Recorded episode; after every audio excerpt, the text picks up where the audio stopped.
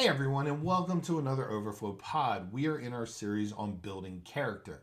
And in our last pod, we looked at fighting for your marriage. And today, we look at what we're fighting for in our marriage weeds. Now, weeds are anything that entangles, prohibits, chokes out anything good in your marriage. Weeds can be people, pain, problems, things, attitudes, philosophies, anything that can take away God's love for you and your love for each other. Weeds come in all shapes and sizes, but one thing for sure is that they are very, very hard to get rid of. And they require nothing from you to grow other than inattention. Just like last pod, even if you're not married, you can apply this to any close relationship that you have. Just substitute the word relationship whenever you hear the word marriage. And once you have decided to fight every day for your marriage, you got to know what you're really up against weeds. now, why do we need to fight? Because God wants to give us more than just barely making it in life. He didn't just send Jesus to die on a cross to remove all our sins, but to give us life, to adopt us into his family, to give us a home in heaven, to spend all eternity with him if we just ask. This life is all about building character and changing us from being all about ourselves to being like Christ, to be fulfilled more than we ever know. And we do that by building and getting closer to Him and by making our marriage closer to what He wants it to be. See, God loves us and He doesn't want us to be stuck in a bad marriage where it's torture. But He wants us to have fulfilling lives where we grow closer to Him and each other with each passing day of marriage. Now, this morning, as I dropped off my kids at school and came home, I noticed my grass already has dandelions. The side of my yard, which is covered in pine needles, all has kinds of thorns and weeds poking through. And just two years ago, I had a guy come through and run over everything with this powerful cutter that destroyed every single solitary green thing that there was. But you know what? They came back just a year later. I sprayed twice last year, but they still came back this year stronger than ever. I hate them. I literally hate weeds. I hate gardening because it's hard work. It does nothing. They always come back. Now, maybe gardening does work. I just hate it that it's not permanent, that you have to keep doing it. Why can't there be an easy button for weeds? Kind of like those old Staples commercials where the person pressed a button and their issue was solved? That's what I need. I need an easy weed button. Sadly, there isn't any. And it's all about hard work and attentiveness, just like marriage. Weeds grow and need to pay attention to them, or they can become overwhelming. So, what can we do to battle the weeds in our relationship? Well, the first thing you got to do is embrace the journey of weeding. See, every marriage takes effort. Great marriages don't just happen. Just like great lawns don't just happen. You got to deal with the weeds. My neighbor's lawn looks great. When we first moved in, 12 years ago, I would watch him and his wife spend time on his lawn every day from spring, from early March to July when it didn't rain. He was out there with his wife tending their garden, taking care of their lawn, the trees, the bushes, his pond, the flowers. It was spotless. It was beautiful. It was picturesque. My lawn also looked great when we first moved in, but within a few years it went downhill. Why? The person who used to live here spent the same amount of time on the lawn as my neighbor, but he passed away, and his widow sold us the house and moved in with her family. Now, my neighbor told me that they used to have a competition who had the better lawn. And I told him that's not going to happen with me. I would rather change 100 dirty diapers every day than take care of a little yard. I had two kids in diapers at the time. Years passed, and my neighbor's wife also passed away. And it was really sad seeing him out there that first spring without his wife. He didn't last long.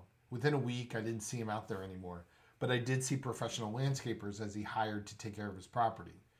I guess even the chore of weeding was enjoyable with his wife, but without her, it lost all meaning. So for the past several years, he hires workers to do all the yard work. We hardly see him anymore since he's not outside like he used to be. Even weeding can be enjoyable if you do it together. See, marriage is a long journey. And some of the best times are when you get rid of some weeds that have grown and are suffocating the life out of your relationship. I know some of the best times in marriage, I'm speaking for myself here, are after a difficult time. And once that weed is pulled out, whatever was in the way of my wife and I's relationship is gone. It's a great feeling. In marriage, what we cultivate is what grows. But here's the interesting thing we're not the only one who cultivates in our relationship. Matthew 15 13 shows us that not only God plants, but the enemy plants as well. It says, Every plant that my heavenly Father has not planted will be rooted up. So you got to embrace the journey of weeding. And second, you got to watch the seeds that we allow to take root in our lives and marriage. See, when we go to church, pray together, God plants seeds. When I communicate with my wife and what I do around the house, plant seeds. When I allow TV, the internet, social media into our relationship, seeds are planted. When we allow friends and enemies into our lives, we allow seeds to be planted.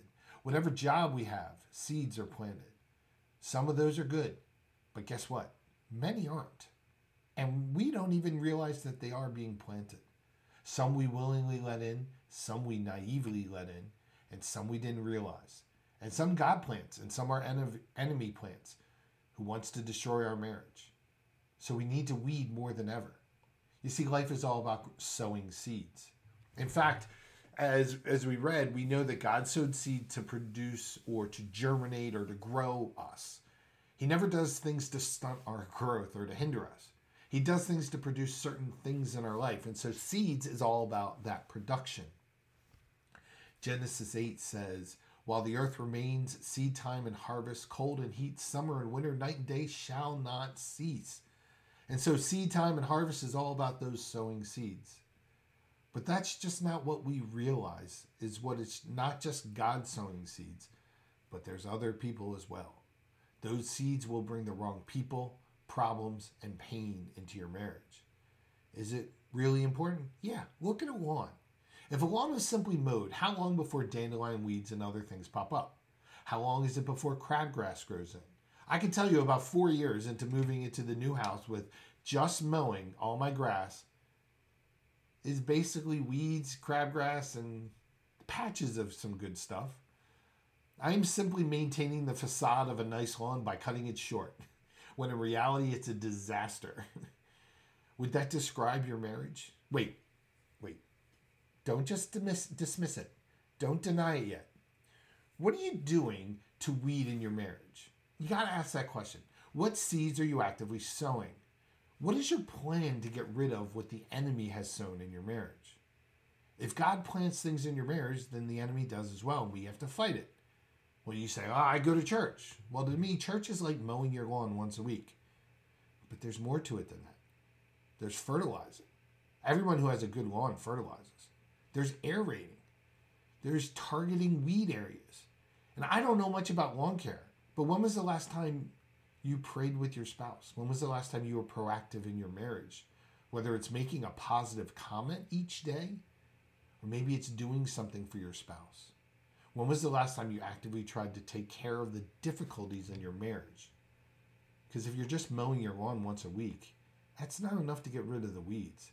It just creates a facade that your marriage is okay, when in reality it could be cracking and falling apart because we're too afraid or too busy or not willing to address it. Third, you got to be willing to uproot the weeds. So if God plants things and the devil plants things and people, problem, and plane plants things, remember what God says in that verse whatever I didn't plant must be uprooted. We got to be a man or woman enough to be willing to uproot the weeds in our life. What we do not uproot will eventually choke and destroy the life that God intended for us to have. Weeds can even be from rage or bitterness or past hurts or fears. One of the biggest weeds in my life my wife and I dealt with was before we got married. In fact, this weed was so big, it looked like the weed Audrey 2 from Little Shop of Horrors. It was bigger than me. In fact, it was killing my relationship with Jeanette, and it almost snuffed it out. In fact, I broke up with her several times because of this weed. I would break up with her on the way to work, then she couldn't contact me for my 10 hour shift, plus an hour for lunch, plus another 30 minutes to and from work. And so when I got home at midnight, she'd be at my house waiting to talk to me, even though she had to be at work at 5 a.m. And during that six weeks or so that this went on, I don't know how she didn't give up on this. The weed had totally destroyed our relationship, but she fought it viciously. And I was already completely defeated by the weed, but she held on. This weed was based on my insecurity and fear from my past. My mom left my dad, and that imprinted on my heart that no matter how much two people love each other, they will eventually get divorced. I mean, come on, how can somebody be married for 20 plus years and then just get up and leave? So that was deeply imprinted on me. And it was even more deeply imprinted when a few months later, she left and lived with a guy in New Jersey who eventually became her husband. Great guy but I felt abandoned. I firmly believed that it was only a matter of time before Jeanette left me, so I tried to leave her first. She, however, did not believe that and held on to me relentlessly. And I still remember her yelling at me right in my face and saying, How many times do I have to say it, Matt? I'm not going to leave you before you get it through your thick head. She literally shook me and said, Stop thinking that I will leave. She took Audrey 2. You know that little shop of horrors, monstrous plant. Google it if you want. Yanked it out of my heart, stomped on it, threw acid on it, and burned it. this was different than simply cutting the weed out. She uprooted it completely from my heart. And I know she uprooted it since that time I have never doubted her. And that weed that was monstrous is gone. It was hard and painful. And it encompassed years of repressed trauma of my relationship with my parents that I put into my relationship with my wife. And I don't know how vicious this struggle to get rid of the weed was because I really didn't fight it. It was all her beating it out of me. and knowing how dangerous it was and knowing how much effort it took, I don't know how she did it. For six weeks, it was the hardest, probably hardest time of our relationship. See, we don't realize how our past has strangled us in our marriage. We don't see the weeds that are taller than we are. We just accept them. We might cut down the surface so it's not in our eyes anymore. But you're going to have cycles of dealing with it because it'll eventually grow again. If you find yourself going through this cycle, realize, ah, the weed root is still there. We have to attack the root because if you don't attack the root, you're not going to get anywhere. And we have to understand that all the things that we think that we have gotten over, maybe we haven't. Maybe we do have repressed things from our past that tend to gnaw at us. Something that you have to think about in your marriage because a lot of the things that we root about are from our past. One of the things that my counselor in premarital counseling said to me, he said, Matt, every issue you're going to have in your marriage, you already have right now there will be no new issues. So if you deal with them now before you get married, it'll be a lot easier to deal with than when you after you do get married. And he was right. We haven't faced any new issues. It's all the same issues. And they are much easier to deal with it because we dealt with it then. But realize that. You might say, oh, you go into your marriage and, and you think everything's great. You know what? But lurking behind you is all these weeds that you have to deal with. So here's some facts about weeds that I've learned in my life through experience that maybe will help you understand more so that you'll be able to fight them. Number one, fact weeds will compete with healthy seeds. I know I want to plant good seeds in my marriage of positivity, encouragement, love. Every word I say is a seed. Words can either uplift or hurt. What's supposed to come out of my mouth is Ephesians 4 29, one of my absolute favorite Bible verses. If I could just do this verse, I would feel great. do not let any unwholesome talk come out of your mouth, but only that is helpful for building others up according to their needs, that it may benefit those who listen. That is my like life verse when it comes to raising my kids and loving my wife. See, there are curse words we don't say in our house. The S word, stupid. The D word, dumb there's a few more, but I'm sure you get the point. Anything negative will cause the weeds to grow and squash the tender sprouts of love I want to grow. I'm so glad that God does sow seeds. He sowed seeds in us and He wants to produce fruit. And then Galatians says the fruit of the Spirit is love, joy, peace, forbearance, kindness, goodness, gentleness, and self control. That's what I want to see germinate in my life and in my kids and in my wife. These are the seeds that we want to overtake everything else and transform us from the inside out. However, that's not always the case. There was a couple in church when I first started to counsel, when I first became a pastor over two decades ago. On the first conversation, the wife said, If he wouldn't be so stupid, I wouldn't have to yell at him.